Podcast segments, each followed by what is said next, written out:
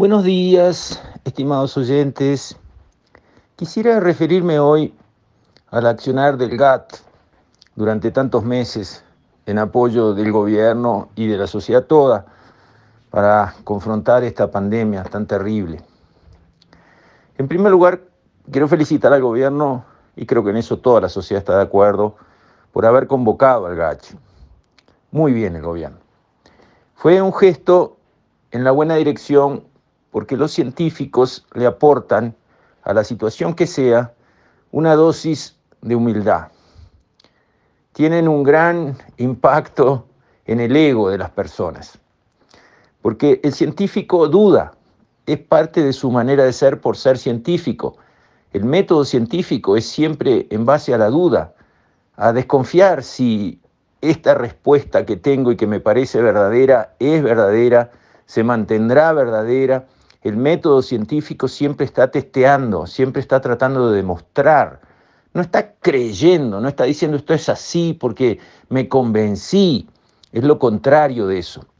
Y entonces esa actitud de los científicos, de decir esto es lo que sabemos hasta ahora, tenemos algunas dudas sobre estos aspectos, todo esto lo que no sabemos se está estudiando, esa actitud inicial del científico es importantísima y es lo que separa, digamos, la conducción de la pandemia que ha hecho Uruguay de la que hizo Trump, que ninguneó a su científico mayor, Fauci, que sabía muchísimo de esto y sin embargo fue, digamos, una pulseada permanente, o Bolsonaro, que dijo esto es una gripecita y cambió ministro de salud y se oponía, digamos, a las medidas de los estados para, para restringir movilidad, etcétera, etcétera un grupo de científicos de alto nivel sentado al lado de uno, pensando para uno y eh, dando consejos es muy importante para un gobernante porque le baja su ego, le hace entender que no le conviene tomar posiciones en el fondo inciertas a rajatabla, sino que tiene que acompañar esa búsqueda de soluciones inteligentes con marcha atrás, como ha dicho nuestro presidente, con cambios si las circunstancias o los conocimientos van cambiando. Eso estuvo muy bien y yo creo que eso valió todo el buen año 2020. Porque Uruguay vio lo que había pasado en otros países, escuchó a sus científicos y entendió que el avance de la pandemia era imparable, inevitable y que más valía prevenir que curar. Y por lo tanto, muy temprano tomó medidas muy severas para eh, evitar contagios mayores. Y ahí viene qué es lo que hay que hacer cuando viene una pandemia.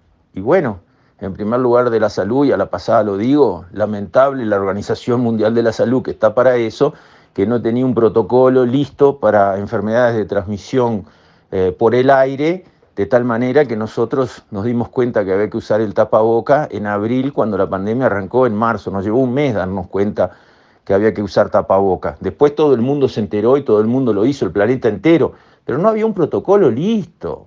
La Organización Mundial de la Salud estaba papando moscas.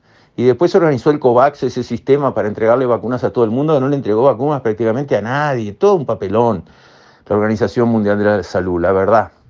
Pero bueno, cuando viene una pandemia que se contagia a través del aire, ¿qué hay que hacer? Y si yo estoy sano, me tengo que quedar adentro de mi casa, porque adentro de mi casa no me contagio, no hay manera. Y bueno, si yo me quedo en mi casa, usted también, el otro también, todos nos quedamos en nuestra casa, el virus no avanza porque el virus no se multiplica sentado en un banco de la plaza. En un banco de la plaza se muere al poco rato. El virus se multiplica adentro de seres humanos. Y si no consigue meterse adentro de ninguno porque cada cual está en su casa y él no tiene cómo entrar, bueno, la pandemia se cae al suelo. Eso fue básicamente lo que sucedió en el Uruguay en 2020. Hubo algunos casos, y sí, hubo, ¿Y cómo no va a haber? Porque algunos tienen que salir de su casa, los enfermeros, los policías, en fin, alguna cantidad de personas, algunos trabajadores imprescindibles, algunos trabajadores que no son imprescindibles, pero eh, el peso que ganan cada día los obliga a salir. Algunas personas salen, por lo tanto la pandemia no fue a cero, pero fue muy baja porque muchos se quedaron en su casa. Y ahí vino un error, a mi juicio del GATT, mirado en perspectiva, lo dije en un audio en su momento. Rafael Radi, que ha sido básicamente el portavoz del GACH dijo, hay que abandonar la idea de quedarse en casa porque no lleva a ningún lado. Y yo contesté, no, doctor Radi, me parece que se equivoca con ese mismo eh, modo humilde e inseguro que le corresponde a los científicos, también contesté yo, para mí quedarse en casa lleva a la vacuna. No es que no lleve a ningún lado, lleva a la vacuna. Todo el que pueda quedarse en casa debe quedarse en casa, debe quedarse en casa por su bien y sobre todo porque su bien es problema de él. Si quiere matarse como una enfermera que no se quiso vacunar y se murió de COVID, perfecto. Este, la verdad es que fue una decisión demostradamente equivocada para ella y para los suyos, pero fue su decisión propia. Ahora, cuando estamos hablando de pandemia, más importante de lo que me pase a mí es lo que le pase a los demás. Y para que a los demás no les pase algo malo, yo tengo que hacer todo lo posible. Y todo lo posible es quedarse en casa. No hay ninguna situación mejor que los dos metros, que el tapaboca, que el alcohol en gel, todo lo que quieran, paliativos. La solución radical es quedarse en la casa y no contagiarse. Esa era la solución, quedarse en casa más tiempo, hasta que llegaran las vacunas, que todo el mundo se pudiera ir vacunando y ahí empezábamos a salir con fuerza y a recuperar el funcionamiento normal de las vidas y la economía.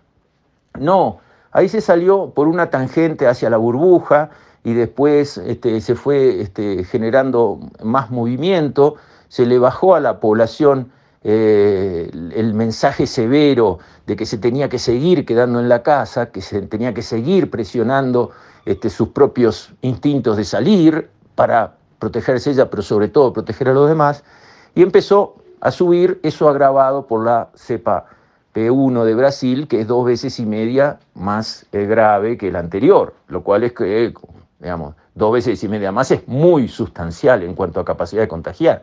Si se hubiesen contagiado 100 con la anterior, con esta se contagian 250, todo lo demás igual y constante, no es poca cosa. Ahí empezaron a subir los contagios y naturalmente llegó la fatiga. Lo que yo veo es que llegó la fatiga, porque la pandemia ha sido muy larga, las personas se cansaron, eh, los sistemas de salud se cansaron, el gobierno también se cansó y le afectó lo que los griegos llamaban el ubris de los griegos, al héroe del evento que fuera, cuando le iba bien, cuando tenía éxito, bueno, eh, tomaba coraje y ahí los, los, los dioses se enojaban con él y lo clavaban de cabeza en el barro. Ese es el ubris de todas las tragedias griegas, terminan así. El héroe hace maravillas, pero se pasa de rosca y llega el momento en que los dioses lo clavan de cabeza en el barro y, le hacen pagar, vamos a decir, esa actitud de haberse creído muy, muy capaz y muy, y muy, este, muy fuera de lo normal. Entonces empezaron los contagios acelerados, digamos, empezó a expandir la pandemia, se llegó a perder el hilo epidemiológico con tanto cuidado en el 2020 se persiguió, a cada persona se la siguió, etcétera, etcétera. Y ahí la cosa se empezó a complicar. El gobierno ha tenido presiones por todos lados. Como yo siempre digo, en periodo de guerra hay que apoyar al gobierno, no se puede ponerle palos en la rueda. Yo dije que yo hubiese hecho cosas distintas, yo en febrero hubiese hecho exactamente lo mismo que se hizo en marzo del 2020, copiadas las medidas, un calco, exactamente lo mismo. Este, ¿Y por qué? Y porque, bueno, es como que fuera otra pandemia que arrancaba, y arrancaba con mucha más fuerza por esta cepa P1. Pero el gobierno hizo algo que no es totalmente diferente a eso, pero hizo algo un poco diferente a eso y hay que respetar. Hay que respetar porque somos 3 millones de uruguayos y todos tenemos opiniones distintas en el fútbol y en el manejo de la pandemia. No hay uno que piense igual que el otro. Y bueno, el Ministerio de Salud del Uruguay es el que conduce el combate a la pandemia, no es el GACH. Y el Ministerio de Salud aconseja al presidente, el presidente opera, escuchando a todo el mundo, pero tomando sus decisiones. Y hay que respetarlo y apoyarlo cuando hace eso. Pero después el GACH, que había sido tan valioso porque no solamente eh, trajo información al sistema, eh, estos científicos ayudan porque tienen gran capacidad, por ejemplo, de predicción, porque hay grandes matemáticos, estadísticos entre ellos, no son solo médicos o eh, epidemiólogos o, digamos, científicos puros, hay también matemáticos, pueden predecir las tendencias, pueden estudiar cómo avanzan las poblaciones. Todo eso es una riqueza de conocimientos que el GACH permanentemente y en forma gratuita puso sobre la mesa y hay que agradecerles como sociedad un montón. Después, claro, cosa que critiqué, empiezan las presiones políticas por cualquier tema. Acá cualquier cosa que se haga tiene repercusión política. Y si se puede, se usa como munición para pegarle al gobierno por la oposición, lo cual es bastante ruin y bastante triste, ¿verdad? Ya llegarán los tiempos, a uno o dos años del periodo electoral, de empezar a tirar eh, munición contra el gobierno, pero ahora no, ahora no es tiempo para eso, y habla muy mal de los que lo hacen, pero nunca faltan. Entonces empieza ese debate político menor que usa cualquier cosa como excusa, los muertos sirven como munición para pegarle al gobierno, la cosa más espantosa que se pueda pensar, y ahí el Gach, eh, viendo que ellos hubiesen probablemente tomado otro tipo de medidas un poco más allá de las que tomó el gobierno, sale de su función de asesorar al Poder Ejecutivo. Y lo ideal hubiese sido que asesorara al Poder Ejecutivo nada más y se fueran para su casa cada día, sin exponerse a la arena política, porque si le empiezan a hablar a la población diciendo el gobierno hizo bien, el gobierno hizo mal, que no es su función, entonces al decir el gobierno hizo mal, y no dice nada menos que el GACH, eso es munición para la política menor y ruin de algunos sectores de la oposición. Y el GACH entró en eso y por algunos integrantes por lo menos. Y por haber entrado en eso empezó a levantar suspicacias. 70% del GACH son del frente, bla, bla, bla, bla. O sea, entró en el ruedo político, cosa que jamás debió hacer. Y entonces al final, ¿en qué terminó? Terminó en que el GACH tenía que haberse disuelto cuando llegó la vacunación, porque ya vacunar era la solución y el GACH no podía ayudar a vacunar más rápido o tenía que haberse quedado hasta el final cuando hubiera el último caso y brindáramos todos porque Uruguay tuvo su último caso de persona enferma y nada más. Tenía que haber seguido en uno de esos dos momentos.